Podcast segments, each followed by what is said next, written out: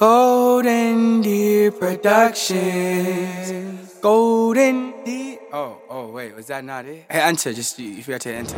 Oh my, My god. favorite one was the dude who hit me up at midnight. Bro, check this video. All right, bro, I got you. 8 a.m. next day. Yo, did you get a chance? Like, bro, I fucking slept.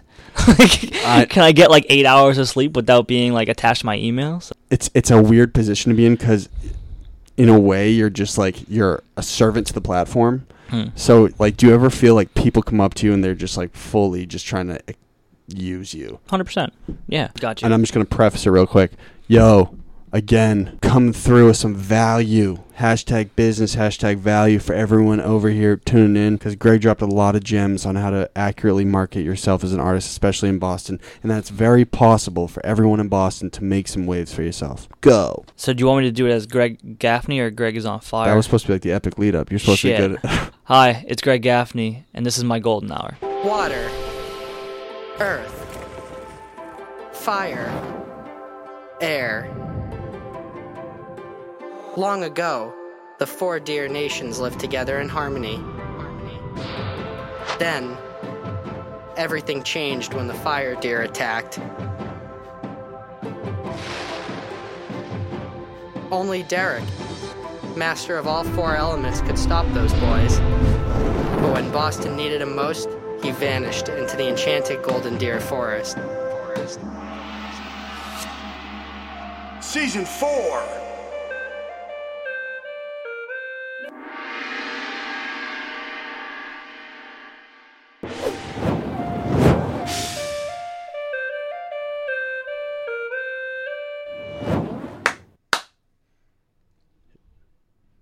We're synced up. Do you just want to see how you sound? Check, check, check, You feel good? check, check, check. Yeah, we sound good. Yep. I mean, you know, I feel like you have a better technical sense than I do. You got more history. Well, I mean, don't you work at Apple? I do. Come on, man. so, uh, good morning. Good morning, indeed. I so when we had started the show, I think you were probably one of the first people I reached out to, man, because I was like, you know what? There's this, there's this. I don't want to call you a snake, but there's this uh, undercover figure that's making all these transactional moves to kind of build the city up, and he seems wicked important, but he doesn't show his face too much. Nah, yeah, I just kind of be at home and just play with the dog, you know. A- and I mean, I'm sure you're making a ton of phone calls too, and writing and photography and Yeah. working ten jobs.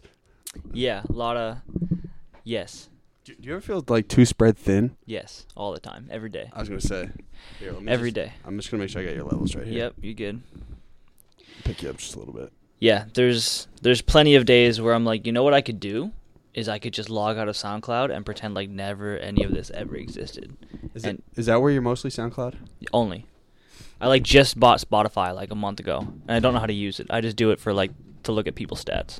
Well, I'm assuming Audiomack's cutting that check though. So you're on Audiomack too. They were for a little bit. Oh, they're not cutting that check anymore. Uh no, no. Um they like the the pace to which they wanted that playlist update, that could have been tragic. yeah, that could have been really bad. I'm sorry. I'm Um, just a little no, yeah, do your thing, here. do your thing. The pace to which they wanted that um, playlist updated, I just didn't think would match the output of the city at a high, at a high sort of caliber. Elaborate. So they wanted they wanted the playlist to have like ten or fifteen new songs like every two months or whatever. Okay. Um, and you know, there's obviously uh, financial compensation to all that because they're trying to build their platform and kind of enter these markets. And the idea was once they sort of enter all these markets, to do a, their own little Audiomack tour and build the tour almost as like a, as a showcase stop. So like the best artists they liked out of that city would kind of be on the on the bill. And um, and so like the So how, how do they access you off rip? How did you set that up? Oh yourself? man. Um so I guess to make a, a long story slightly shorter but still in length, um there I have a connect of, of a friend just just based off Twitter, uh, Mark Gianni who is down in um Atlanta. Shout out Mark. Shout out Mark Gianni for sure. He hit me up maybe like 3 or 4 years ago after Stizz blew up cuz he also does booking for A3C.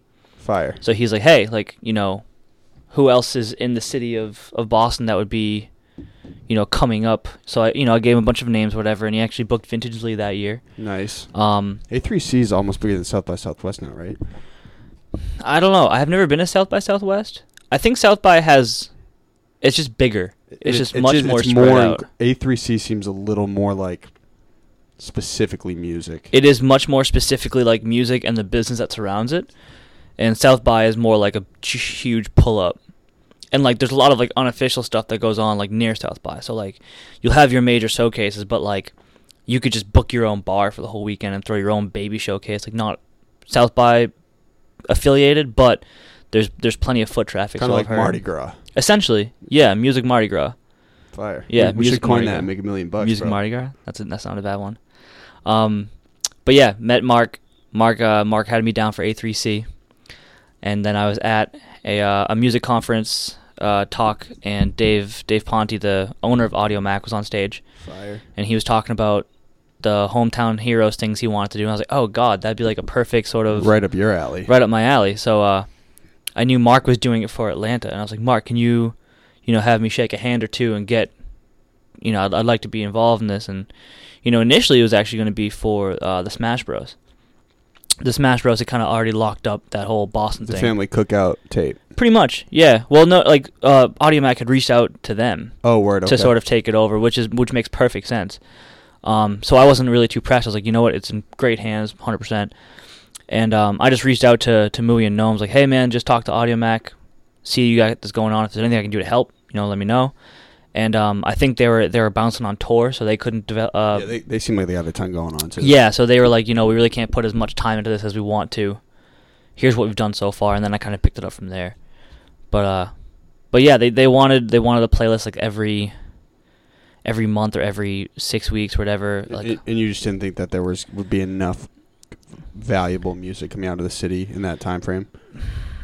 Not being a dick at all, just like not being a dick at all, but like kind of yeah, Yeah. because like you know you think of now like we we do have like our staple releases, you know, like the grunge tape or the replay tape or the Conus album and etc.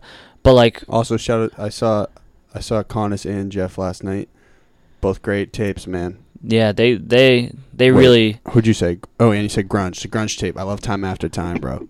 Yeah, that that whole that whole that whole run was really cool. We had like Felix, replay, grunge, Conus all at the same time. But you know, a lot of the stuff that I was doing for Audiomack was asking people to upload their old songs just to get it off the ground, which was cool, which was fine. But then it, it just kind of got to the point where I was like, this might not kind of be at the pace where You don't want to degrade the the value. I don't the wanna- brand of the city. almost. exactly. You know what I mean? Like if I'm if I'm gonna be broadcasting something on like a national platform, I want it to be you know the the cream of the crop. Do it the right way. Do it the right way. So eventually, I slowed down. Um, I I didn't. I, I, I personally sort of slowed down. I wasn't on it as much as I should have been because it's a lot of work, a lot of work. Like hey, like a lot of work. Mhm. Um, so eventually they're like, hey, like you know, we gotta kind of move it on. I was like, you know what, Cool. agreed. It was fun while it lasted. Yeah, hit me up if you ever need anything Fire. type idea. But It was uh it was amicable. it was amicable. I think it's amicable. I don't know if they were like, this kid sucks. He's like so late on everything. But to me, I was like, you know what? Like, love what you guys are doing for sure. Um, whatever I can do to fit in with either Boston in mind or, or on a national scope, like totally down. I actually pitched something to them just before they kind of sent me the other email. Because I was like, hey, like you know, we have these we have these giant releases right now in Boston, all these albums that are of really good quality. Like maybe instead of like the hometown heroes playlist, maybe it's like, you know, every other week or something. We just kind of deep dive into this one album or something, you know. So I, I I had positioned something else that was fitting what the city was sort of outputting, but you know that's their boat to drive and me to sort of be be on it. I feel you. So I I didn't give you a proper introduction. To my right is a dude I respect a lot. His name is Greg Gaffney. He's a fellow white boy hustler like myself. What up? Welcome, man. Do you want to just kind of give a quick rundown of like who you are and what you do? Because we know you do a lot. Man, um, yeah. So I'm Greg, Greg Gaffney, um, from Quincy, Mass. Shout out, Shout out to Q. shout out South Shore. Um, man, uh, I do photography, some graphic design work, some playlist stuff, some writing stuff, White boy hustler. White some boy blogging hustler. stuff. I'm just I just call myself a helper. Like whatever needs to get done or or you know is is lacking like you know let me step in and sort of help out. So, you know, did the college radio thing, did the throw and shows thing, did the interviews on camera thing, did the so I did some good research before it. yeah, we so I hope I don't let you down. We got an ex on air personality over here. Yeah, yeah, definitely ex on air personality. That did not that was not my jam. You, you want to fuck with it? Oh no, no. If you've done your research, you've seen these YouTube comment sections, and they're there not. was, I saw one that they're was not- like, they're dude, not very- they're like, dude, this interviewer's head must have exploded after this. yeah, it's it was not a good time. I was a meme before memes were a thing. No way. You probably didn't, that probably didn't show up in your research. Can I- yeah, can do you have it on you? I don't. It's it's somewhere deep in the dregs of Tumblr. I can find It It was a It- viral meme though. Yeah, it was bad. it was real bad. That's. Was it- Were you insecure about it? No, Well, bro, you know I have some internet history myself, so I think we all do. I think we all do. But that was a big learning point to what the relationship to the internet was. You know, to to me and my friend, we were just throwing up videos online and just calling it a day. that was the Go Network. Was that how you said? Uh, yeah, it was Go, and then before that was called On Air, um, Gag. Radio. but it was like a little crossover at the end, right? hmm Yeah, kind of crossed over at the end, but Little business maneuver. Okay. yeah, I've I've I've done a couple things. I'd say. I think most notably you are you're a massive curator now within the city. Is that I I don't want to box you in, but Yeah, I guess right now. I, I guess. And I've always had a weird relationship with like job titles or titles in general. Like people used to come up like, "Oh, like you're a tastemaker, bro." I was like, "I don't know what the fuck that is. I just post music, and if you guys like it, that's sick." Like to me on Twitter, I'm talking basically to myself, and if people chime in, that's cool. You're active though. I am active. It's fire though, and you got this little comedy mixed in there. Yeah, yeah, th- that yeah. If you did if you did your research back in the day, I actually got fired from a job to being on Twitter too much, and I tweeted through it. It was pretty fire. Whoa, I, I Yeah. didn't get that far back. How far back was that? 2016 or 15. It was like a two tweet like just got talked to by my boss for being on my phone too much. and- Fuck that dude. Yeah, everyone's like, dude, watch out, bro. I was like, nah, I gotta get these tweets off. And like a week later, I was like, I lost my job. Does anyone have a job? Holy shit! What was the job? Uh, it was like an engineering consulting for. I hated it anyways. Uh, it was an engineering job of sorts, and um, and what were you like, dude? Work sucks today. My boss is like getting with the assistant. No, that was that was back in like the that was back in like my early blogging days, main photography days, where it was like, you know, let me post on Instagram, let me do this Twitter thing, let me reach out on email to the next manager in town, and I was on my phone a lot, but to me, I thought that was important. I'm gonna put mine down because, like, dude, I've been getting way too caught up in my phone. Do you, do you ever feel overconsumed by it? No, You don't? I've had my phone on Do Not Disturb for like two years. And it's the best decision I ever made in my life. No bullshit. Mm-hmm. Because I, I was very much the same. Like as soon as my phone vibrated, I need to know what it was. Something so totally addicting about it. Yeah, it's like a Pavlov dog. Every time you hear the bell, you're like, gotta check, gotta check. For me, it's just, it's like the little red notification, the little heart on Instagram. Mm. It's like, damn, Mm. should I put some more money into this Instagram I ad? know, right? I don't know. Yeah. If it's busting, it's busting. You know. That's what I'm saying.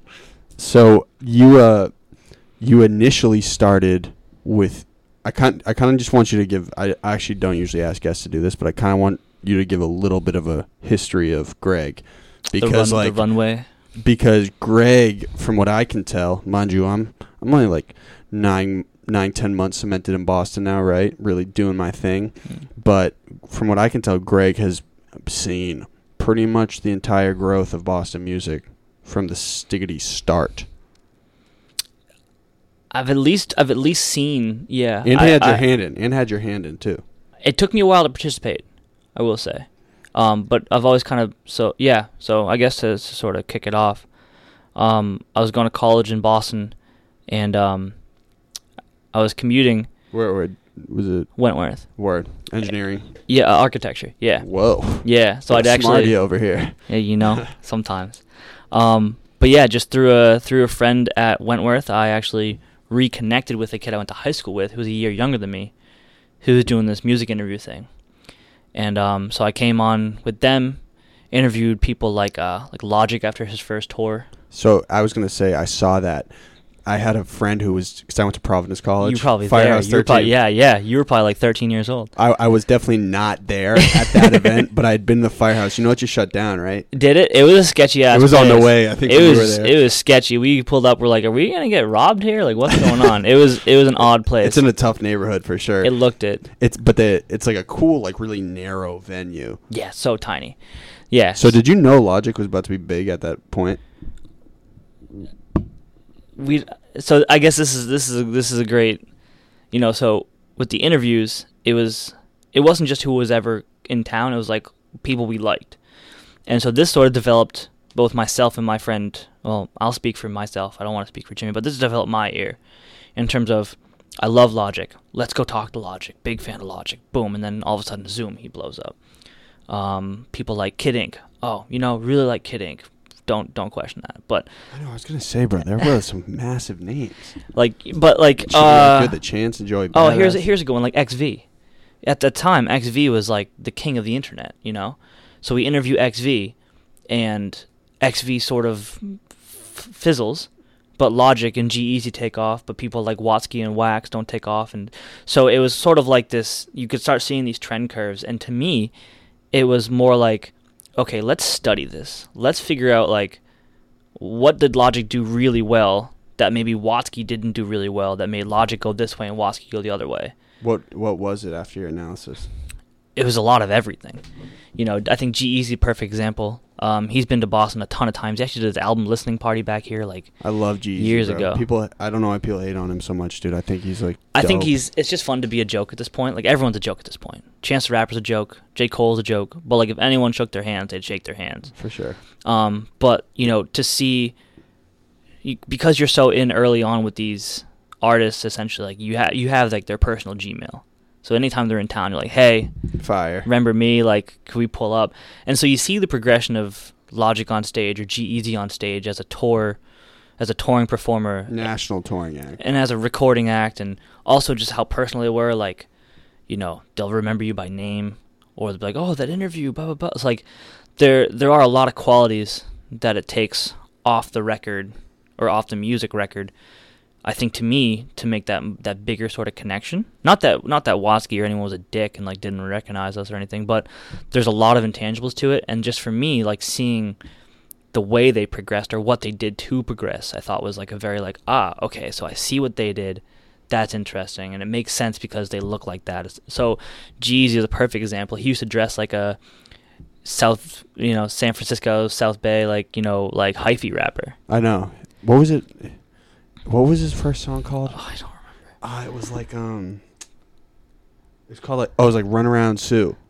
Oh, that was that was that was bef- that was After that was after. that was his first like big hit. that was though, his right? first big hit. But a perfect example, like he used to be on like this like E40 hyphy wave, and like because he grew up Whoa. in New Orleans and stuff like that, so he was like really cemented in that sort of like that type of like trench. And he even, I think in our first interview, he talked about. He's like, I had to switch it up. Like, I couldn't be a six foot four lanky white kid in these huge, you know, dunk SBs and like these huge pants. Like, I had to find a lane that was mine. So okay, maybe I'll do a whole mixtape of this doo wop samples and throw on the leather jacket and slick my hair back, and that became his whole brand. It's it's shifted a little bit now though. It has shifted now, but you do have to have that initial sort of like curation Your of thing, yourself, for you know. sure. So yeah, to to loop that all back around, started with the interviews, um, and then obviously Where was the chance? Was that Paradise? no, Some back staircase. that was somewhere. uh shout out Tim Larue. Tim Larue booked that show. Um, Whoa. Yeah, But yo, I've I tr- I emailed Tim. Massive fan of Tim. man. He's yeah, he's he's a he's a he's a class act. Um, but he he went to BU at the time, and um, he booked Joey Badass and Chance the Rapper. Um, Shorty's probably loved that. yeah, I think it was like the basement of like some like on campus fraternity essentially. Um, it was maybe like 120 people or so. It was sick. But uh, you know, going back to like the the beginnings of Boston music, like I already I always knew who Tim was back then even. But uh, like he interviewed Chance, and then we kind of like crossed paths in the hallway as he left and I entered to interview Chance. So It was the fresh air. I think that was the yeah, way back in the day, yeah. So like you know pre pre how visible everyone is on the internet. Like you kind of knew who people were, but it wasn't just cool to like go shake someone's hand or whatever. So was, was there a little was there a little gag order in a fresh air beef? No, not really. It's just like we just kind of did our own things. I feel you. Um, it just wasn't as like dap everyone up you see type idea. At least for me, maybe it was just like my own insecurities or whatever. Mhm. So like I knew like I knew thirty for thirty was going on, and I knew Pilot Nation, and I knew you know JMP and Goodwin and Christmas, and I knew that was happening. I just did never like Ingratiated ingra- yourself. in it. Yeah, I was like okay, like that's you know that's kind of their thing. Maybe I just do the interviews. And So th- was this Malfi era too? yeah, yeah, that was definitely. I, I mean, I was ar-! Yeah, I was around for Malfi era. era. Um, I don't know if I don't think he'd operate in the same sort of like bubble, more or less. Um, but that's so far long ago to like to really lock that in. But Every time I say Melfi, dude, so everyone has a reaction. Like I don't. I think what he did was so unbelievably impressive on a guerrilla marketing tip. Like dude, Sure, he was. yeah. How many how many artists you know over here have been able to like pop up at high schools for real? none, not many. That's wild shit. Yeah, yeah. So sorry, sorry, just looping no, it back to your thing. But no, that that's and that's that's all stuff that I sort of like keyed in on. Like, okay, how did Mouth? Like, you know, do I like the music? No, but like, what did he do in order for the music to work? And so a lot of it's just a huge feedback loop of like getting comfortable asking people questions, listening to a lot of more music that I really wouldn't listen to, just even looking at venue calendars and be like, all right, never heard of this person. Let's open up eight tabs of their music and see what's going on. Fire. So you've Um, always loved it. Yeah, yeah, always just been digging. Like I was a kid, like making like the fake MySpace pages in order to upload my own like stolen music so it could play on my like page. So you're meant for this. I was just always Destiny. I was just always into music. Mhm. You know, like I played music growing up. Like we come from a really musical like household, um, so it's always been like very apparent. You know, um, but yeah, so went from interviews to picking up a camera because obviously the camera's done on or the interview's done on camera. So Were was you like, picking up a, a Rebel, Canon Rebel? no, I was a Nikon guy. Still am a Nikon guy, but I had, you know, so I started doing the concert photography as well as the interviews, and then once my boy who helped me with the interviews or basically did all the interviews kind of moved on, just did uh, photography, and the photography turned into let me find a blog to host these things. Started working with Harden the Paint. Who's that? Uh, shout out Eric Burnson. Oh, out dude, Scott yeah, Walsh, Lindsey word. Gamble. That was like the that was like the first sort of iteration of I'd say graduation music in terms of like how curated it was to sort of to at home. Um, so did a little blogging for them. Got my photography up on there. So you're doing all this work pro bono. Oh yeah, yeah. I haven't got paid for anything like ever. Listen, that probably kills you though, right? Um, Dude, well, I think this is. I mean, this is probably a whole different side, but like being able to maintain my desk job and my other jobs has allowed me to always act in the most like holistic way possible, where I don't have to Yeah. chase a check about shooting a concert I don't care about or writing about an art I don't care about. I can just do everything I want as I want to. especially in a market where music is doesn't have the highest payout, Yeah, specifically For sure. For sure. for sure. So you're uh, you're it's a summation right now the way you're describing it, but how long was this period? This is like three years, four Oh, years man. doing this shit. Um, I think I interviewed Logic when I was 19. So I think I did interviews from about 19 to I'd say 21, Word. and then And you're going to Wentworth this whole time. yeah by by 21 I had I turned 21 then I graduated, and then after I graduated I think we still did a couple interviews. Yeah, we did, and then eventually kind of molded into just the photography. What were your desk your desk jobs during this time? Man, when I first got out of college, I worked at a shoe store. Just posted. Where? In, uh, Olympia Sports in Quincy. Oh, where shoe Yeah. store. Yeah. Dude, actually, it was concepts. Nah, no, just like, yeah, I worked at Sports Authority. no, just Junkie Central in Quincy Center. Um, I know. Wow. well, my pops works um right his on office- Street, right? Is that what you're saying? Burgin Parkway. Burgin Parkway. Got you. Yeah, so um, I was working in Quincy, and then I was designing uh, Stop and Shops, and then I moved on from the Stop and Shop to the uh, engineering company. Designing yeah, like the like the store itself. like the layout of product. Yeah, like all of it, like the registers, aisles, where the bathrooms are, where you. Why were they they were building new Stop and Shops? Because there's that one like right off Burgin Parkway. Yeah, well, the headquarters in Quincy.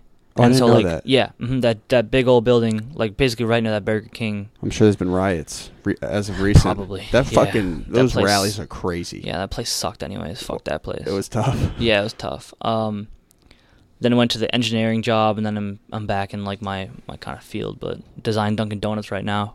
Fire. So if you see any new Dunkins in in Boston with like the whole new look, that's that's your boy.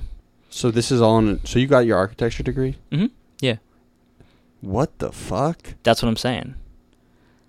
That's that's that's where I'm caught, right? Like I can easily just shut down my entire Google Chrome and never look at another thing.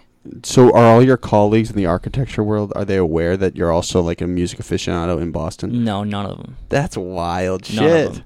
Well, you know Yeah. what you know what I do outside this? No, what do you do? I I help market a children's author. So I'll be in s- Really? so I'll be in schools during the day, Huh? and then I'm C Diddy at night. That's fire.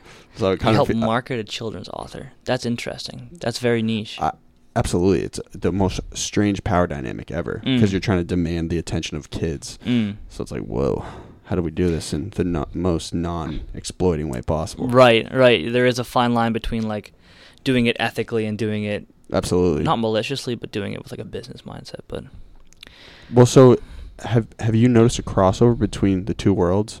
Definitely, I was gonna say. definitely. Um, I'm and I, I, pick this up.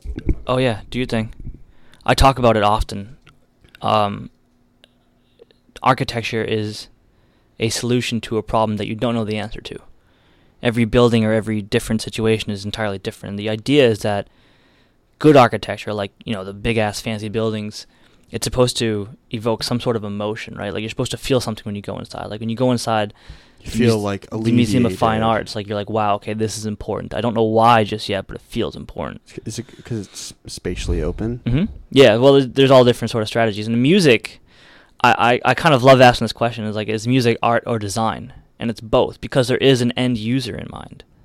Consumer. There's a consumer. Similar with architecture, there's going to be an occupant to that building. Art, I can just throw stuff at a wall and put it up on a wall, and hopefully someone feels something about it. But design has that. What do they want? You know, if I'm going to build a building in California, what does that look like and feel like? And so I've always sort of seen music in sort of a design realm where it's like, okay, like if you're going to make a song or if this song is going to be for somebody, who is it going to be for? And that's why I thought people like Logic and G-Eazy were so success- successful because their output matched what they looked like, which matched their consumer base. And they marketed to that consumer base in that way. So you think they had a, a solid touch on who their audience was? Hundred percent, hundred percent. How do you gauge that now when you when artists specifically honestly even the podcast sometimes I don't even know who's listening or consuming this type of content. But how do you gauge that now when everything is the internet and you can't even make a lot of people don't even make face to face with their consumer.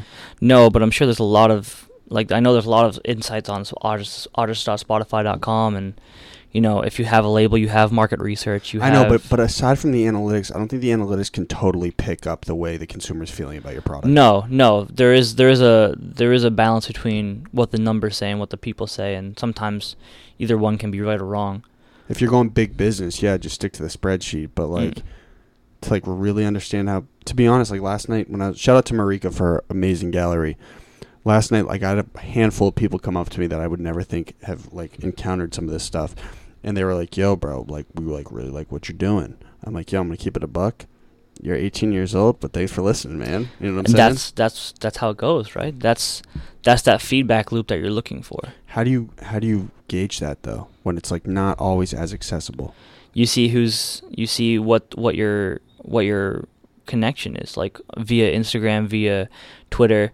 And I always like to th- say this to like all my art, like all the artists that I kind of ha- have questions or just kind of poke brain, like you know, look at the people that you don't know. You know, me and you can just make connections with our actual connections. They're probably gonna like what we do because that's just our actual connection.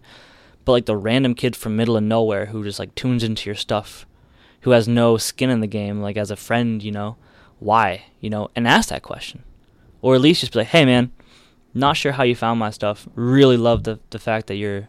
So yeah, it's a lot of research. You look through your Instagram followers, your likes, you know, see who's engaging the most, your Twitter, see who's commenting back, and so I think now this is a somewhat irrelevant, but I think now in such an oversaturated market for everything, right?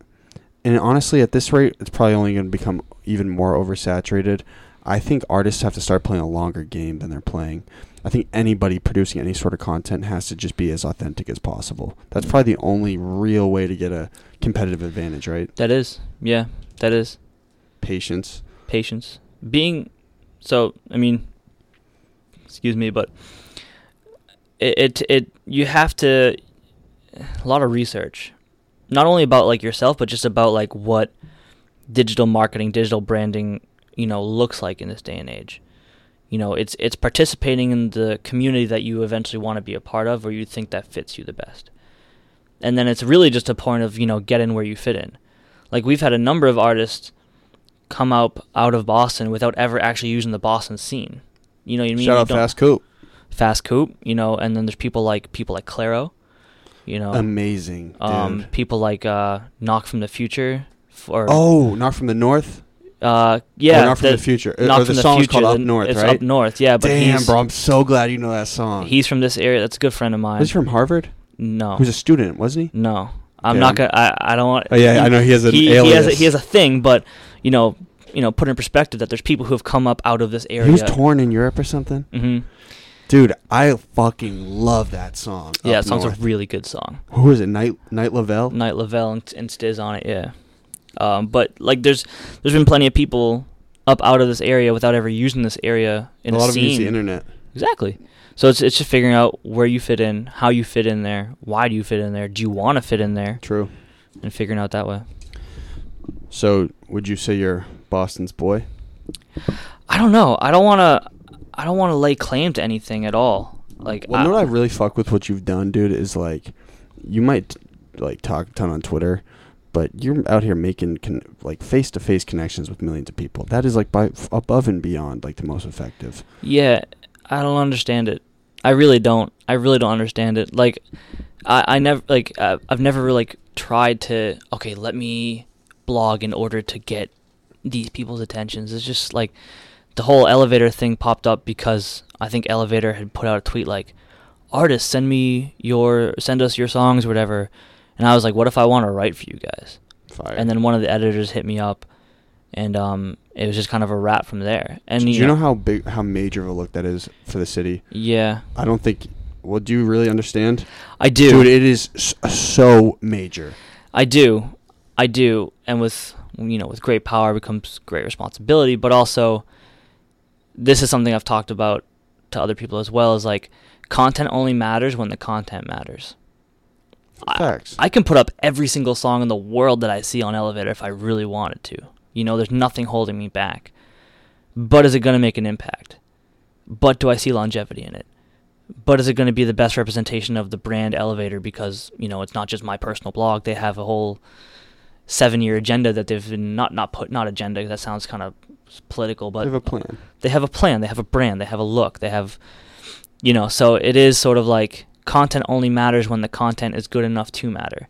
Facts. That's why people get posted on pigeons and planes and blow up immediately and then never blow up. Same shit with the elevator. There are videos who might only have five thousand views still, and there's some that have millions. Yeah.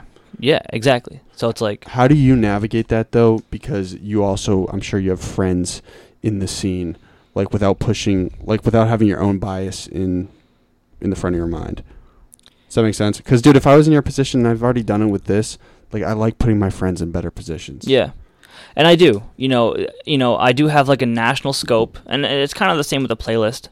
Like I do have like a national scope with a slight eye over on Boston more often than not. You know, um, but it's also about being honest. You know, people. Oh, yo, can I get a post? Like, hey, you know what? Like, if you really want this post, I'll give it to you. I personally am not the biggest proponent of this. And a lot of the time, like Don't people, say that, Greg. Watch out. They- No, a lot of might start hitting you in people- the DM worse than they're hitting you. a lot of people are very appreciative of that. just putting people on. No, just being true. Like, oh, if you don't, if you, if it is, if this isn't something that you rock with, like, I'm gonna make sure the next one I got is like better than this. Oh, so you're saying that y- you say that to them, saying, "Yo, honestly, I'll I'll let you up here, but I don't think you're hitting." Yeah, this." like I, I'm not, I'm not huge on this, and they're like, say less. You know, like I, you know, I, I, you know, they, they, they respect the fact that I'd keep it that real. So, honestly, I've seen your Twitter, dude, and like when you expose people, it's hilarious. I don't bro. expose anybody. What are you talking Uh, about? oh no, usually you you etch out their name, bro. But um, how about uh, it was like, yo, Merry Christmas, by the way. that shit was hilarious. That shit was hilarious. Yo, you do write ups, bro. Merry Christmas, by the way. That shit was so funny to Oh, me. I just had someone DM me something like, "New tape coming, lock in with me, bro." yeah, it's like, bro, what are you doing? Like, Dude, I'm at the grocery store. Like, people forget that like you're a whole human being. Like, that's what I'm saying, of- bro. Nobody understands that this is not an account. There's someone behind the account. yeah, yeah. Like DMing me at like 10:30 at night. Like, bro, did you get a chance to watch my video? I'm like, dude, I'm laid up with my girl. Like, leave me alone. Oh my God. favorite one was the dude who hit me up at midnight. Bro, check this video. All right, bro, I got you. 8 a.m. next day. Yo, did you get a chance? Like, bro, I fucking slept. like, I- can I get like eight hours of sleep without being like attached to my email? So I know. Is it ever like? It's it's a weird position to be in because, in a way, you're just like you're a servant to the platform. Hmm. So like, do you ever feel like people come up to you and they're just like fully just trying to eh, use you? hundred percent. Yeah. Does it kill you? Um. Depends on the day. Isn't it weird how humans act like that though? Like, Yeah. It depends on the day, but it is weird. And you can tell. eh, Ten times out of ten, you can totally tell if someone just wants something. And that's you. usually people I weed out immediately. Like if that email isn't valid, it's a dub.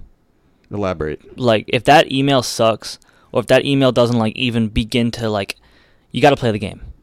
You got to play the game. Be political a little bit. Be political. I think I, I- he'll probably be here after, but my friend's coming up. He's gonna be in the studio in a little bit, and I was like, dude, like you have to p- prepare these things professionally. Professionally. Not I- even like dearest Greg Gaffney. Like it's got to be like, "Hey man, I saw your post about you know, whatever it was, like the UnoTheActivist video. You know, I fucking love that video. Um, you know, I think you made it like, you know, you got to play that game of like I see what you've done. Here's where I sort of fit in. You can't just be like, "Bro, here's my video." And kind of send I'm just going to be like, "Cool, delete." Maybe watch like 10 seconds, 15 seconds. If it's not like smacking me in the face, it's out. And what people don't understand is, dude, like if you send that first one, you are bur- and it's terrible. You're burning a bridge off rip, dude. Pretty much, yeah. A lot of people don't get that either. Like they, ha- they like people like for whatever reason I'm on their email list, and like every time they drop a song, I I get notified of it. And it's like, if three of those songs are bad, Oh, here I just gotta text him. He's oh yeah. If three of those songs like aren't good, I'm not opening up your next email. So there is there is a level of approach that you have to be mindful of and a level of professionalism that you have to be mindful of. But yeah, I am a servant to the platform, which is fine because like you know the people who are really appreciative of that look or who I give that look and then something else really cool happens. I'm like, cool, sick. Like something came of this. That's why I do it. This Oh. is um, my boy South. He's he's here a little late. Do you mind if I he comes in here and just sits in? Yeah, yeah, that's fine. Word, okay. He's a good dude. I promise. While we're doing that, I'm gonna just run to the bathroom real quick. Is Yeah, that no cool? straight. Yeah, straight. Okay, Solid. we're back here at the We're back. Golden Deer News Network. The- so, uh, Kev, why don't you just swing up because uh, you're just interrupting our flow. But that's cool, man. you want to swing up and say hi? Oh that's good. Oh yeah, tell him tape on the way, tape all the way. Tape on the way. So funny thing about Kev is this dude. He's been working on a tape. He literally picked up a job as like a radio intern. Solid. Yeah. Hell yeah. It to drop the tape. Hell yeah. Dude probably won't work for them in two weeks. Fuck it, man. That's the that's. Listen, it's all about opening up, you know, new networks or like taking an internship. Even here, where you have a recording booth that you can just pop into. Like it's all about the finesse. okay. is that what it is? Freestyle Thursdays? It's all about the finesse. Well, are they free? They're they're new verses. Ah, that's a fact. Yeah.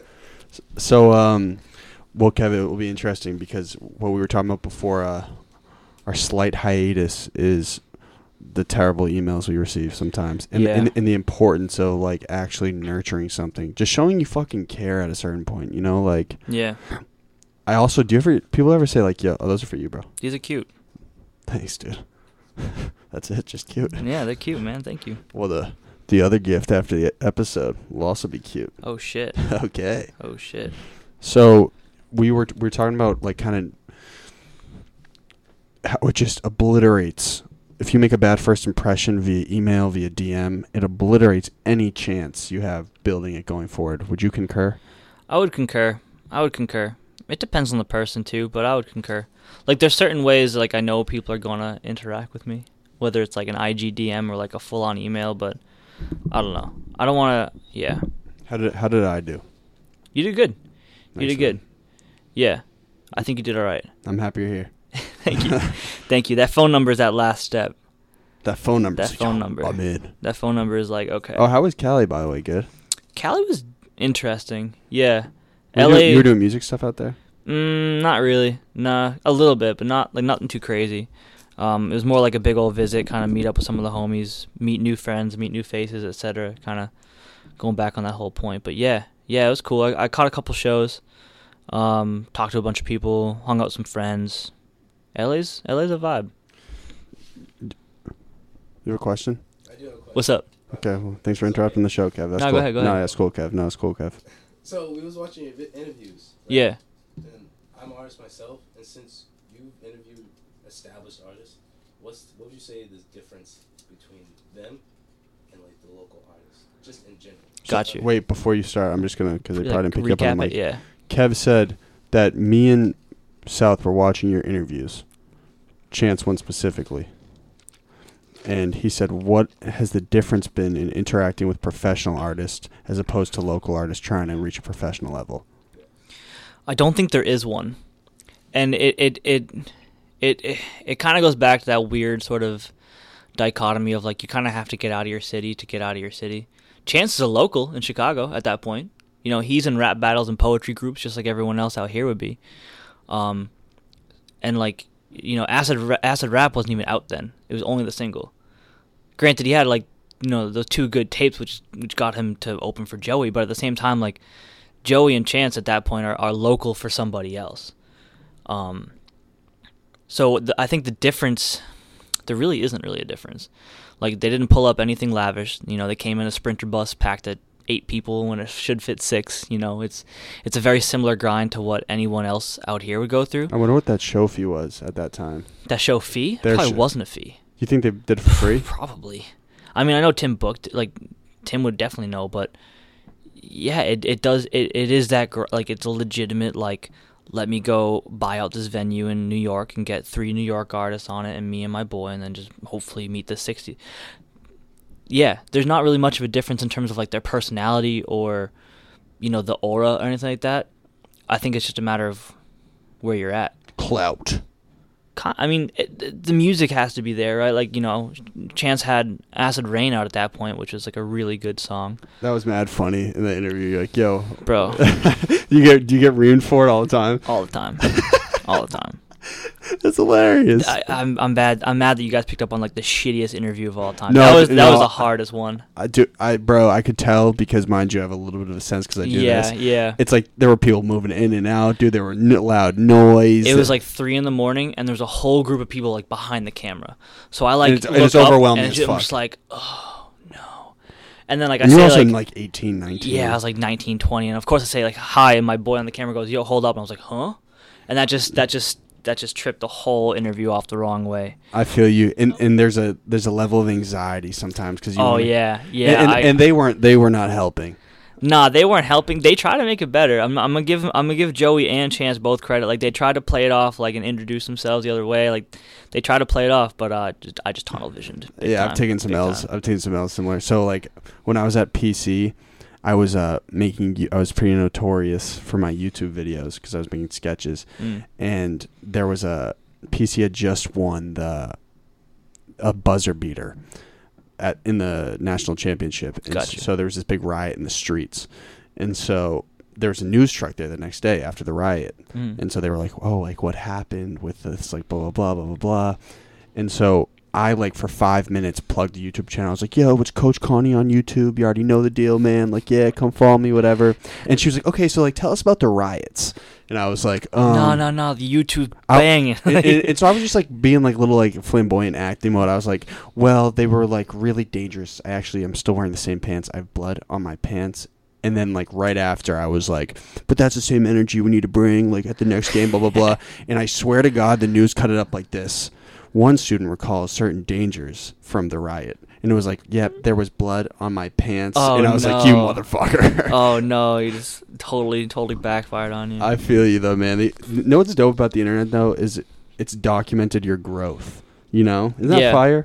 it's it's every now and then like whatever reason I'll just go back and like look at one of them like you know what like let's just pop back on like this interview and I'm like wow we've all come such a long way like between like myself between like the artist like it's it's all kind of interesting to look at So, what do you think on a growth tip? Like, what has been your biggest thing? Like, what do you feel? Are there certain things every year you're like, you know what?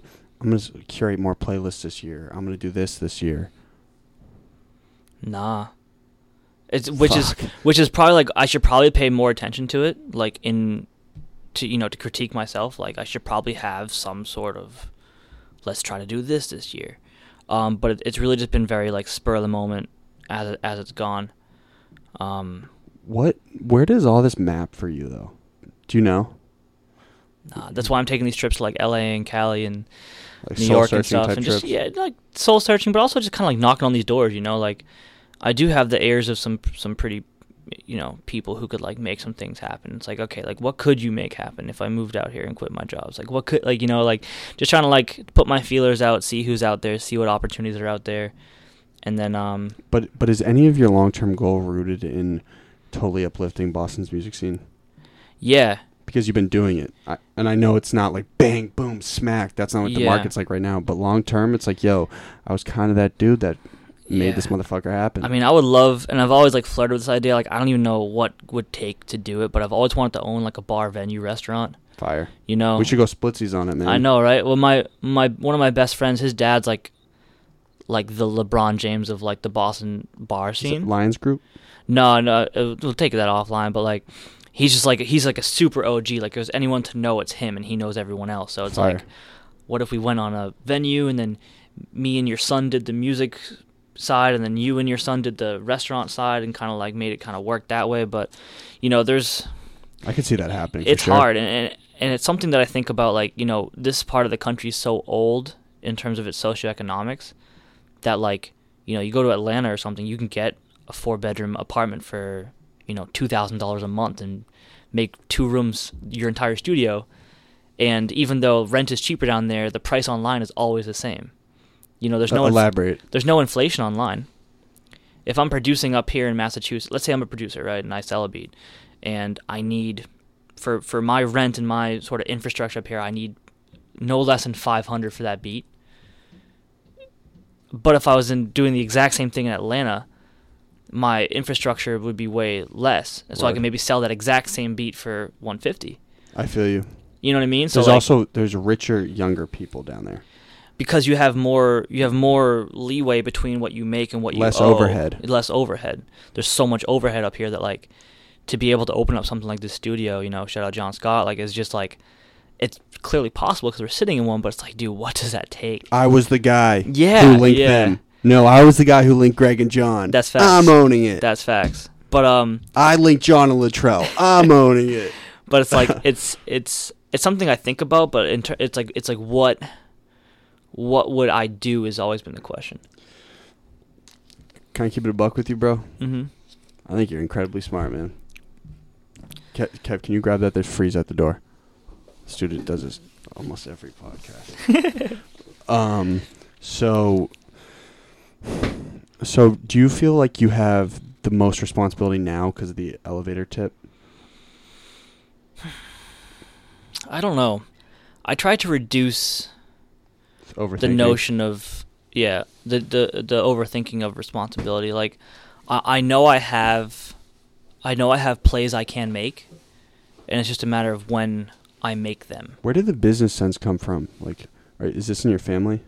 what like Well, you have a business mind for sure. i don't know where it came from Just eating, doing a lot of shit for free. Like, I gotta start making that bag. no i and like i still haven't made anything back like shout out def jam like they threw the bag Let's go. Like, but like other like and this is a perfect this is a perfect thing like if i never did all this blogging for free i would have never caught the ear of someone at def jam pr who was sending me pr emails and she would not have liked my writing enough to eventually open up the money pit lane for me. Yeah, you just blew the network open. Yeah, and the, like for the free. for the f- yeah, so you you know you do all this shit for free for a while, and then That's my guy. one person with the bag who needs what you do for free will give you money for it. And same with photography. Like It's, it's a measure of patience, though. it is a measure of patience. It is a labor of love. It's always a labor of love. Anything like be, you know between music, any sort of creative output that doesn't have like a supply and demand chain like a normal like carpenter would. It's always going to be like okay, there's probably going to be a lot of years of doing something, a lot of things, Just grinding. yeah, for nothing, and then it, it might click. But you you cost a, you caught a Boston Music Award somewhere there in the mix, though. We'll take I got that. I got nominated for. A Oh, you didn't catch that, the photographer? man, Who nah, won it? Fucked on me. Um, They should have nominated Marika, man, too. yeah, and they're they're That was- trying. they're they're trying really hard because they are so root. They that Boston Music Award is so rooted It's clicky. in like the indie rock scene. It's, it's I mean it's just like it's I mean you know it's just like a subgroup of people and then there's another subgroup of people Yes. who want to make it one massive subgroup. Yes, like the only reason they even caught wind of me was because like I dropped a comment on their IG one day. I was like, "Hey, would love to, like love these photos. Would be really cool to be part of it next year." And the guy hit me. Up. Was like, "Yo, I had no idea you existed." Va- the dude who runs Vanyaland. Uh, no, the dude who runs Boston Music Award, Paul Armstrong. Yeah, he runs Vanyaland too. Does he? Or does he own Vanyaland? Either way, He Vanya runs Land it? catches the award every year. That's facts. Um, but like he hit me up, was like, "Oh, I had no idea this was even a thing in Boston." You know, so I was the only, the first year I was the only rap photographer in class, and I ended up I ended up having two photo- uh, photos chosen to get into like the final round, which I thought was pretty cool. But Shitting on that what that Nikon. Mm hmm yeah, yeah. But I think it goes to sh- actually one was an iPhone photo, but don't tell nobody. What, a little filter in there. Nah, no filter. Uh, I did a little editing, but like no like crazy filter or anything. But um, Hey, I've made this joke like five hundred thousand times on the show, but uh, it's all I- filmed on I- iPhone. wha- wha- no, it's filmed on a five hundred thousand dollars. yeah, I know, right? Um, Nobody else could do this. What I'm doing besides me. No, but the the Boston Music Awards is trying. Like they're definitely opening up more doors to like the rap, hip hop world or whatever. Um, there's still a lot of work to do. Is that? Is, do you think that's the most prevalent genre in Boston right now? No, Honestly, I didn't. Someone was saying that to me, like, dude, you don't even know what's going on, like the rock and the indie Yeah. scene. yeah, It's not even. it's not. No, it's not close. What's the biggest? It's it's the rock. It's the rock like indie world. Where? yeah, what for sure. venues? Man, um, Sinclair. Like there's there's a lot of smaller venues that like would be hosting a lot more things, like random bar nights and stuff like that. But in terms of like not that like there are there are indie there are indie bands here that like, have like a longevity of like been around since 2008 have toured four, four times blah blah blah blah like there's they have they have legacy for sure You know, do they have like a, a prevalent turnout every show? hmm yeah i would say How big? I'd probably say i'd give him like 200 300 ish in that range in that range I There would is say. no Boston artist doing that right now, um you'd be surprised i think bro. i think you'd be surprised this donald grunge show could could get 150 200 i would say Well, I saw. I didn't. I wasn't there, but I saw the uh, what they did at Thrive. That was sick. Yeah, that looked really cool. So like there is there is something viable there. It's just a matter of like when it becomes like fully fully baked. Were you at the earliest Stizz shows? Yeah. Yeah. What were those like, man? I wasn't even touched in. Those are nuts. Those are Wild. nuts.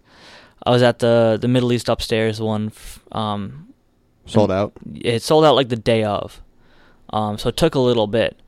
Fucking sick. Um, He's selling out the House of Blues nearly. in a day and a half, you know what I mean? Shit's Um, possible in the city. It is man, you know? possible. It just takes it takes a lot of the right things for sure, but it is possible. Yeah, those early Stizz shows were were very similar to what I see now in terms of like the whole room sort of knew each other. The whole room knew the songs. It's not just like a cool like let's just pull up as like the click and just kind of post up. Like it was very much there like music first, um, which I think still exists at certain shows in Boston today. For sure. Was it um? Do you think was it just Stizz as like the clearly like he was the pioneer Yeah, at the time? yeah. Because you know there's a lot of artists that are doing cool stuff now. Yeah, Stizz had an energy to him, like a magnetism to him that you can't just replicate magnetism. Like you kind of like the music is the music is really good. I mean, it, and it started off shout out, you know, and that got a huge complex look back in the day, and we all knew com- we all knew shout out was good, and then the al- the album was even better, you know, Suffolk County. So it it it, it starts with the music, and then it, it does take a level of magnetism that Be charismatic. can't coach. Charismatic leader, right? yeah, yeah, those were wild days, for sure. Whoa, that could have also been tragic. yo, yo, this episode isn't sponsored by Dunkin's or Starbucks, but uh, if you want to cut that check, cousin, give me a laugh, Kev. Come on. There we go. me and Kevin besties for a while. That's tight. So, um, where do you think? So, here's another thing, because I, I had this idea for a clip coming into this.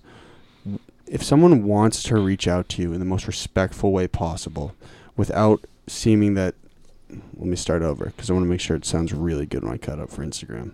If someone wants to reach out to you, right, without insinuating that you are a robot or an alien, and you're a real human behind your phone, what is the most professional and best way to do it? And what do you look for? Okay, these are. Before you start, how is that for a question? It was a good question. Thank you. How am I It's a- doing? It, you're doing very good. You're doing very good. Thanks, Greg. Yeah, there's very little lag, which is good. You know, I think these podcasts can easily start developing to like a spin the tires until I remember what I want to talk about and then Oh, catch off. You should have seen the early ones. Whoa. so like um yeah what's your inspiration? Dude? yeah um so the and I'm I'm by no means an expert. Everyone is different, but these are my tips to reaching out to anybody on any platform to do anything at all. If you cannot find their email, you tweet them once and ask for their email. If they do not give you your e- the, do not give you their email, call it a wrap and try again later. See ya. Kinda, right? Kinda. You do have to sort of it you do have to kind of earn that attention, right? Especially if I make it known that I don't want my email out there, it better be a good goddamn reason that I'm giving you my email. So hold up. Email's where it's going down. Email, 100% email because like like everyone else, I text my girlfriend on my phone, my dad on my phone. You know, I'm looking at memes on Instagram. Like I do not want DMs. I do not want text messages in between of me and my girlfriend trying to decide where I go to dinner. Like the email is for business. You put on the business suit when you go to business. You put it in the business email when it's going to business. Whatever that business email looks like, it goes there first. Okay. I would say you give maybe a five day lead time to a one follow up. Hey, just wanted to circle back, you know, hoping you had a second to check out this song and let me know what you thought of it, where it might fit, X, whatever you want, right? Just let me just reiterate why I'm kind of reaching out. Show, No typos.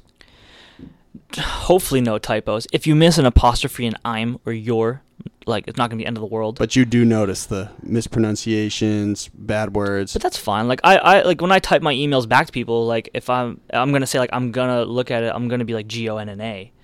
Man, if someone types, they don't capitalize their I, or instead of Y O U, they do U. That That's, that's, hitting the trash. Yeah, brother. that's that's there are there because are you're not trying. there are nuances to it, right? Um, but yeah, I'd give it a five day to a one follow up, and if it, after that one follow up doesn't happen, try again next time. And make sure that music's hitting, right? Make sure the music's good too. Like I get I get so much music that I can't I just realistically can't put on elevator. You know, like cool, I like it, but like it's indie pop bedroom music. Like since when does Elevator really consider themselves like in that world? Like love the song, but I can't do anything with it really. I could, but like you know, it takes there you have to again, it's just get in where you fit in.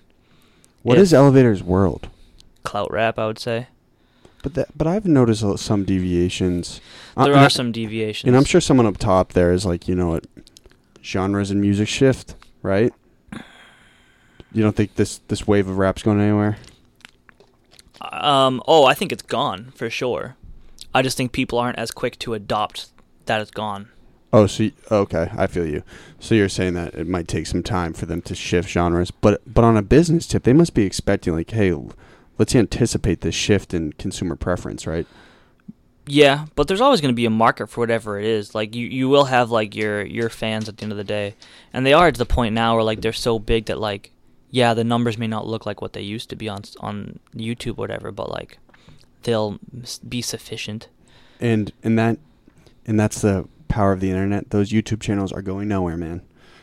They're only going to keep growing. Man, YouTube's trying to take them all down. Why? uh, like copyright issues. Even if so, like there's a lot of like little curated um, YouTubes for like pop, R and B, whatever. And I know those channels go out and actually get signatures off of our. Same with Elevator, you have to sign a re- content release form. Like I agree that so and so can use this and not take any money, whatever, blah blah blah, X Y Z. And um, YouTube's like taking down those channels because like they're no, I don't know who's submitting a copyright claim because the person already knows that they took their music. You know, That's slimy. yeah. So YouTube's doing some weird stuff. For Way to sure. not develop a long term relationship with someone. Yeah, and like, and again, like, just the same with YouTube channel. There's someone like behind the scenes, like at work, saving all these links, going, "Oh, I gotta download this later and reach out to them and put it up on my YouTube channel and shout them out on Instagram." Like, a lot of work goes into it just for someone, a bigger conglomerate, just to strike them down. But it, you know, it does suck. But So, have do you? Is there like as a curator in the curating mind of Greg? Right. I know Mm. you, you got work. no, go ahead. I'm listening. Big business, Greg. I just, I just want to see what that, what that time looks like. Okay, bet. We're, How, we're how long is it? Like 37 minutes or 40 minutes, so we're good for a bit. It's a bit. thirty-seven minute drive. Mm, Okay, then we'll get out of here in ten, so I can introduce you, John. I'm gonna put us on Instagram live. With us, right? sure. Okay, cool. So Greg, after this, is going to work his job.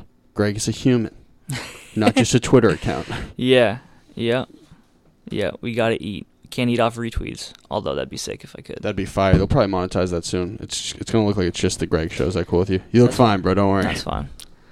Um. So, uh, in the curating brain, right? hmm Would you want to have access to massive Spotify playlists? Is that like the curator's dream?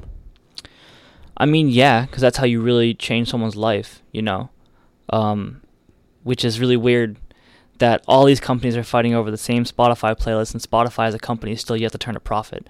So it's very volatile. You know, like we, everyone, everyone, everyone's building the plane as it's flying, pretty much. But yeah, um, the I I just hope that people listen to the playlist and important people look at it and maybe Spotify likes it. And so I actually I got I got a, I got one really cool win off the playlists um, a little earlier in the playlist. So similar going back to the photography, you know, I hit up um, Earth Gang's manager when they were opening for Mac Miller because I wanted to not sneak into the show, but I want to get in the show. I was like, hey, would love to like do photography for you guys X Y Z. Um, their manager Zeke, really good friend, um, you know, followed me on Twitter so I could DM him back and forth, whatever. And he just kept following me, which was cool, like whatever. And then I He's like, started, this guy's got some fire content. Uh, yeah, I don't. guy's calling people out for their terrible deeds. You know, well, I think I started blogging, so he's like, okay, this kid might, you know, be on music more than. So, in, in any case, started doing these playlists, and um, you know, just kept pumping them out, kept pumping them out. this is the Greg put me on. This is the Greg put me on. They're great, man. I've listened to a couple. Thank you. Thank you, yeah, thank you. Um, You got you got a great pulse, bro. You do. I mean, I know it's happened over time, but dude, you like have a really good taste in music. yeah, eventually you, you kind of just unlock it. You know, you kind of see the chess moves that happen. But Shout out to Seamus Faye too. You got an incredible sense too. yeah, Seamus is the goat. Um, Seamus, I hope I can get you up here, man. I promise we'll I'm a get, good dude. We'll get him up here. Um, but so Zeke started following me, and then Earth Gang gets pretty sizable, and then hit, uh, the manager ends up joining a joint deal with um, starting a record label essentially, and they're like, "Hey man, like he hit me back up, he's like, yo, I see you are always listening to all this new music that's like, you know, un unpushed. Like we're starting a record label. Like who do you think would be like a really good fit, or like who do you think is like really talented?" And just based off the playlist, you know, I found some kid from Austin, Texas Who's that? put him in the uh, this kid named Malik. I put him in the playlist, and he reached out like, "Yo, how did my music get to Boston?" I was like, "I don't know, man, but whatever it is, I like it. Whatever you need, let me know." So we developed a really good working relationship there. Like he sent me all his demos. What do you want? To, like you know, what do you think of this one? Uh, you know, just made a made a relationship. And when Malik hit or when Zeke hit me up, like, "Oh, who do you think is tight?" I'm like, "Oh, this kid Malik. I you know I like him. I heard some of his demos. He's a solid dude." You know, next thing you know, Malik's out in L.A. in like the Dreamville sessions, and Whoa. Next thing you know, Malik's signed to a deal and gets to quit his job. and Greg put him on. next thing you know, he's like producing for Ariana Grande. So he's like, "Yo, I don't know what you did or who you talked." Tell him you to fly you out. I know. Nah, I mean it's Malik. yeah, no, no. He's still a really good friend of mine. Like we we still talk all the time. Um, but you know, it's it's little wins like that where it's like word, like just for me being on SoundCloud way too much, like and one kid reaching out and being proactive and and you know and me just keeping my ears open that changed that kid's life like he got to quit his job he moved to LA he's producing for the biggest pop star in the world So, but you on a selfish tip, are you ever like, you know what, dude? I've done so much to help these, to lift these people up. When can I catch the dub? When can I not? I don't want to work the three jobs anymore. Yeah, part of it. Yeah, for sure. Um, there's days where I'm like, fuck all of this. Like none of this has ever panned out the way I want it to. And then other days it's like, but nah, I changed that kid's life. Like maybe the next kid I find I could change his life too. But you want a selfish tip, when is it? Where do, where do you want to get with it? You know what I'm saying? That's I'm still trying to find that out. I still don't know. Is, I- that, is that you just like overthinking things though too, or do you really think you haven't tapped into it yet? it's hard. It's hard. Shout out, uh, shout out my dad. Shout out pops. Shout out, shout out Arnie. You find him in uh, Malachi's bar Wednesday nights playing Irish traditional music. Pull up, it's lit. Shout out to Irish people. Um, but like, part of it's like you know he has like the classic coming to America story. Came over with like two suitcase worth of clothes. oh, and we're your second generation. I'm first generation, so my dad was I'm born here, but Five. my dad moved here. Thick accent, Um, it's it's still there. It's not as thick as it used to be, but slowly degrading. yeah, I think today, today is his 33rd anniversary in America. Shout out my dad a little more. Um, Shout out pops. but he has that, that classic like you know come to America story, and like I was like always like oh damn like this could have ended up real bad, and so like part of it's like dude am I really gonna like go to college, struggle my ass all the way through it, have my dad struggle all the way through it, for me to go take like a forty five thousand dollar a year job in New York just to be lit, like does that make the best sense? Especially like thinking about like sorry kids don't got a college fund but here's my picture with me and j. Cole. It was kind of crazy. I was backstage. It was wild. Sorry you got to pay for college. You know so it's like Mhm. it's a weird relationship of like yeah i could probably go out and grind and get back to financially where i want to be. And then part of it's like i don't know i kind of like this because now i don't got to chase the bag. Like if i find someone who i'm passionate about like malik or passionate about like some of these other artists that i find who i want to holistically push i can just do that and not worry about it I don't even mean on a bag tip though. It's like, w- well, so what I'm kind of gathering is that like through uplift, through having a really good sense on Boston, helping lift Boston up, that for you is gratifying. yeah Okay. it's gratifying and it, and it comes back around you know people like zeke you know who signed malik are, are still singing my praises and will will make plays for me if i have to make plays or whatever Well, you're gonna know? make big plays, bro. I already know it. I can already tell where it's headed. And you, then bro. just like the and then just like the blogging thing like people people care people care that i care you know which is cool when it's genuine. when it's genuine yeah like people like the, the world the, the music industry world is very very small everyone knows everyone Boston music's the smallest. the, the na- talk, think of national. The person you know at Interscope will probably know the person at Warner Music, or will probably know the person at Def Jam who knows the person at STEM. And, and then the person at STEM knows the person at Elevator, and then they know you, and then you know everyone in Boston. Exactly. So when I go out to like New York and I'm meeting like this person off Twitter for the first time, like, oh yeah, and I think I got this guy, uh, Danny, around the corner. oh yeah, Danny, we had lunch with him yesterday. That's my dog. Exactly. Let me go introduce you, and then you shake the next hand, next hand, next hand, and then then you got a little network in New York that you didn't know about. Fire. But yeah, um, I don't know. I, I the the recognition comes and people are people are appreciative of it, which is always cool. And then I'm able to help out some really talented artists that I like, which is also really cool, and help them out. How can you capitalize on um There's just one thing I want to talk to you about. Mind you, I I don't try to get up here and slander anybody. Like I sometimes I let my mouth run too much. But um how how can the Boston Calling Fest start incorporating more local artists? Well, Boston Calling is difficult because it's owned by a bigger company than just someone from Boston is it, putting it is on. it Crash Line? I think it is Crashline, which I think also does like Bonnaroo and Governor's Ball. Or it's a, it's a bigger company. I've tried to show up their office twice now. oh, you Um, don't know. I'm actually nuts, bro. but like they they do put on Boston artists.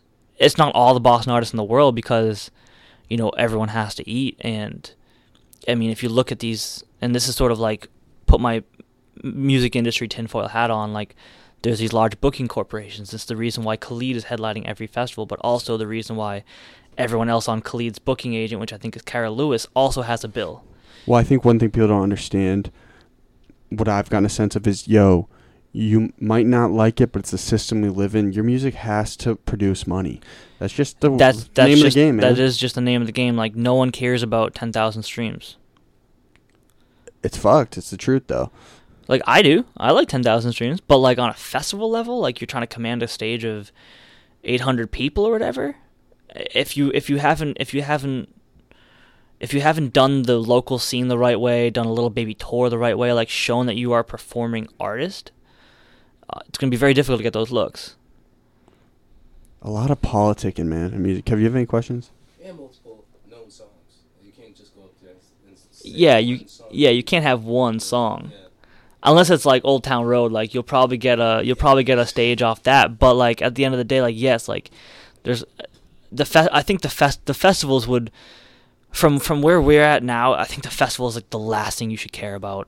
That happens way down the line after you've already signed a, a booking agent and everything. And I- I'm just speaking on behalf of the general Twitter republic when there was this massive eruption. well, the General Turtle Republic don't really It's a know dark place, man. they don't really know. Like Yeah. it, it's there's a lot of stuff that goes on that I don't even I'm not even aware of, but I'm aware that something's going on that I'm not aware of. You know what I mean? Yeah, I it's like you. you. can't just be like, "What about my boy?" It's like well, that doesn't that's not the You way don't have works. access to all the information. No, no, none of us do. None of us do, unless you're in those offices. But there's a lot of stuff that goes on like behind everything that we would never really see. But there's still like five Boston artists on there this year. They're not the Boston artists that you want to see. Well, that that a certain crowd wants to see. Yes, Kev. I have a question. Yeah, go ahead, go to ahead. the GDP classroom. I know. Um, I know you gotta leave soon, but I had one question. Like, what's your opinion on like, as a writer, you see an artist that drops a ton of mixtapes, you know, as a foundation, Yeah. as opposed to like, you know, an artist that just came to you with one song, but it, it might be popping a little bit, or like one tape, it might be popping a little bit. Who do you have more So, so confidence or leaning towards? Got you. let me just Yeah. Re- yeah. to the mic. Kev saying, Greg, aka Greg is on fire. Do you look for foundation in an artist? Yeah, like a discography or a foundation of like long term maturation, as opposed to someone who's just popping for for the now. For like the first time. Or Did I whatever, tran like the- did I translate that right? Yeah, someone with a heavy discography versus someone whose music is good, but they don't have the, you know, not as reliable because you know you can't even see a, a, a large body of work. Got you. Yeah, that was a great question. No That is, a, that is a really good question, and it, and it brings up like a really larger point. Would you rather have, would you rather have Russell Westbrook on your team, or C.J. McCollum? Probably CJ Mc- ah to win a championship. Who would you rather have? I don't know. That's a good question. I don't know. I'll say Westbrook. Would you rather win the You- chip though? You feel me? A champ probably CJ McCollum. I'd rather, I'd rather people hit shots. Yeah. You know, if you got 50 songs on your SoundCloud and four of them are cool, it's like, well, shit, I could have just done with a, a four song EP and been straight. You know, now you're 100% from the field. Um, but I, I I think I'll Whoa. find. That one just caught my brain. that makes sense. Um, I don't. I don't look at either. To be honest, I look at it from a pure song by song. There's artists I find the first song. I'm like, yep, this kid's got something. There's something intangible. It is. It is like pulling up like a as a scout to like this AAU tournament. Like these kids, like especially for me, like most of these people I'm putting on the playlist or whatever it might be, like are just now getting their feet wet or just now getting their first album under the under the way. And it's just like there are a lot of intangibles, but in a general sense, I think from like a larger perspective situation, I think the discography is good, but this the discography has to be good. So I think uh, look at someone like Pistola. I think Pistola is a perfect example. Like back in the day, like he had like eight mixtapes, you know, and like there was all like there is these fun ass songs like Fiji and um and no what was the other one before that? I think it was called Dasani and there's some really good songs on those tapes. But I, I personally wasn't looking through every single tape waiting to you know. So there is a balancing act. I think at the end of the day, you always have to recognize that you want to put like your best foot forward, and it's okay to remove songs, or it's okay to delete podcasts, or it's okay to delete photos. Like it's, I'll it's- never. Uh, to be honest, I'll never delete a video. No, podcasts are different because it's like more of an archive. But like, Well, you have to go look at m- me and YouTube in 2015. You know what I'm saying? Yeah. I, I, bro, I've always been totally like, no, we have to document the way I've been coming up. I just have to think about it as if someone's introducing themselves, or if, if you're introducing yourself to them for the first time ever, what do you want that output to be? If you think all four albums are, are like solid, like by all means, and totally, yeah, for sure. Um, but there's there's a lot of value in also just giving them your best. Um, like for instance, I just I had a song that I helped premiere um, over at a different blog. This kid's first debut single, you know, right? The first like real song ever. Granted, his SoundCloud had a couple demos that he then pulled down, but Who was this? uh, Kyle Lux, Word. Okay. fire, so good. Yeah, Bernard Jabs was great too. Yeah, Bernard is Bernard is cool, but like Kyle Lux worked for two years without releasing music to get to that first single, you know. So it's kind of a give and take. Depends on how you want to sort of be. There's no. I think also kind of what I'm gathering is there's no real formula. There is no real formula. There really isn't because. But there are some definites. Like make sure your music's hitting. Make sure you're a good dude. Make sure your smile's clean. Yeah, Make sure your, your lineup's fresh. yeah. Is that in there? kinda? I How's don't know. mine? Yours is solid. You're you're. you're I'm you're- tucking you're- back a little bit. I told you we you're got the Irish curse, bro. fa- you're faded up. Yeah, I need to. I need to get my stuff taken care of. But that's the signature Greg look, bro. yeah, the yeah, you know the swoopy hair. Um, Do any of your relatives have red hair? No, None. Uh, my sister kind of did, but not really. It's kind yeah, I don't know. Um, but like there, like you have to make sure the music's good, the brand makes sense, and the brand is some combination of your personality versus your output. So if you know, you have to you have to provide some sort of value for people to want to join in on what you're talking about. If you're really really personable or really really vulnerable in your music, someone like Connus, like y anyone can insert themselves into that music and go, "Cool, I feel like I know you more now." Or you put words in my mouth that I couldn't make up, but you did because you're the musician, like a Frank Ocean type vibe. Or you have someone like Latrell who's like speaking specifically, you know, especially with Trackphone, like to things that he's going through, whether it's gentrification, and then same with like poli- uh, the politician song. I think it's called "Okay." Like there's a sense of sort of community revolves around like that. Like okay, if I'm if I'm part of this, like I get this. This makes sense to me. Also, why I fuck with Latrell is like, yo, talk about long term maturation, bro. Yeah, Like, talk yeah. about just like dogging it, dogging it, dogging it. And look, I'm, if you I'm want to answer your question, talk to Latrell. Latrell will take like three years on an album, and then he might still put it on And- hold. Like it's and he's 29 and he's like slowly growing. Yes, bro. Yo, this dude's back at the door. I mean, I'm not even gonna cut this from the interview. It's just getting ridiculous. Can you grab it for him? Thank you. um, I literally, it's like every time, dude. you gotta leave that door open or something, or have a. Is there a doorknob on it? Oh, there's a. It's a code. It's a passcode. code. Right, right, right. Uh, welcome to Phoenix Down Recording again. Well, not welcome, Greg. Welcome, but internet. We are in Phoenix Down Recording. It is probably one of the most discussed studios in Boston. Um, I would say, yeah. okay, cool. Glad I got your validation because Yeah. sometimes I'm up here talking about stuff I don't even know. no, this Phoenix Down has definitely made themselves known for sure. okay, so you're gonna have to skedaddle soon. So I gotta listen, run. Um, any parting words? I wish we'd run it longer, bro. This was like one of my favorites for sure. You provided a lot of hashtag. What You provided a lot of hashtag did I? value. Oh, Value. okay. I was like, yo, where's this going? This is a long pause. Am I supposed to fill this in? Um, parting words. Jeez. well, first off, give me your plug where to find you. Oh yeah, you can find me at uh at Twitter. Greg is on fire. I talk a lot of shit there. Instagram, I don't post anything there. I have a newsletter where I talk about music oh yeah, and sorry, I should have brought that up. no, it's, it's it's new. It's it's fine. I I have a newsletter. It's uh it's where I kind of talk music more long form, show you some music that you might want to check out, show you some articles that may be important, whether it's about music business or just kind of movements or just kind of the topics of the day type situation. You can find that at uh, tinyletter.com slash Greg is on fire. Um, my SoundCloud is Greg is on fire. Uh, yeah, just Twitter. Really, everything Don't goes through. give that email out.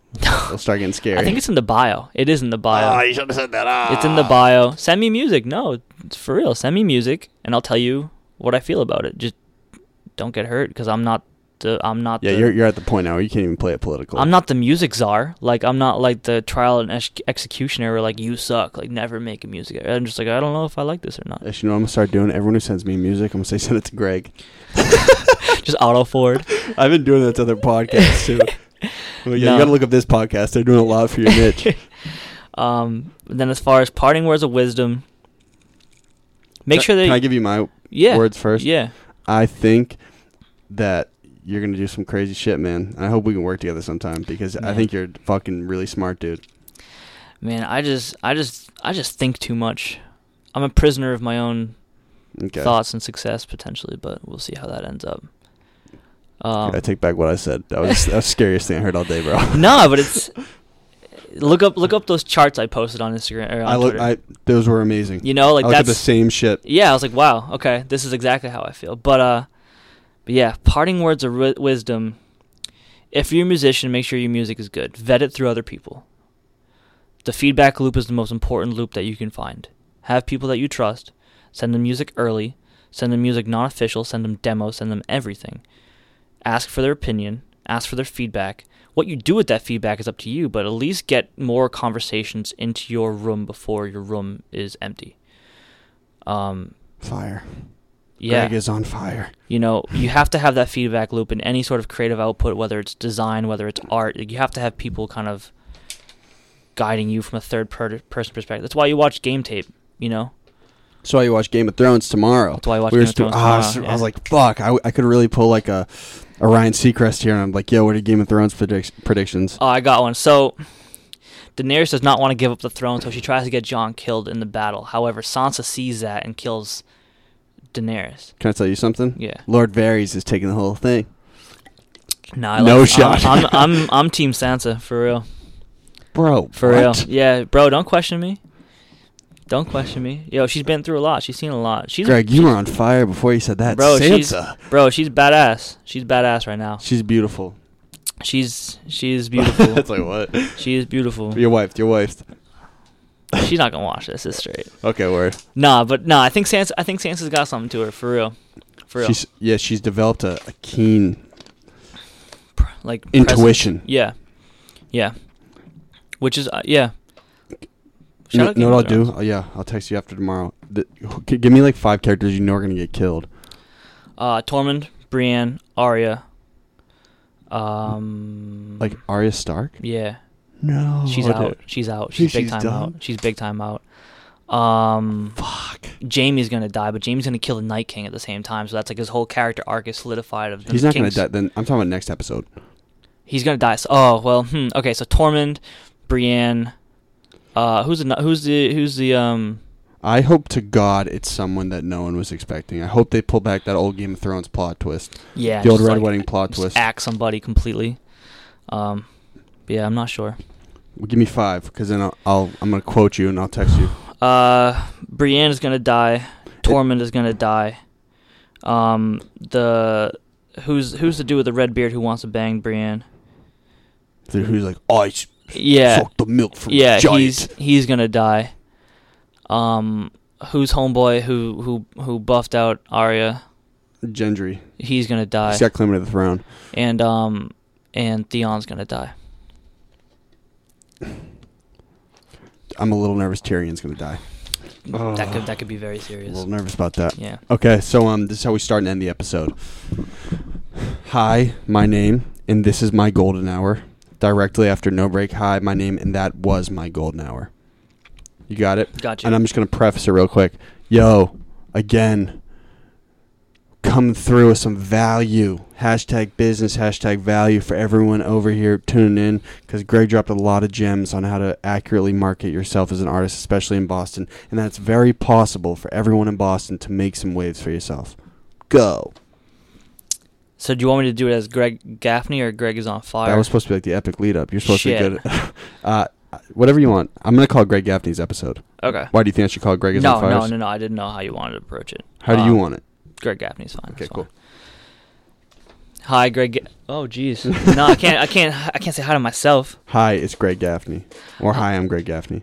Hi, it's Greg Gaffney, and this is my golden hour. And then was my golden hour? And this is Gag Order Radio. Ah, chill. And then hi, I'm Greg Gaffney. That was my golden hour. Hi, I'm Greg Gaffney. That was my golden hour. That was perfect, man. Thank you. Cool. Kev, can you just hit the camera so I can hit this?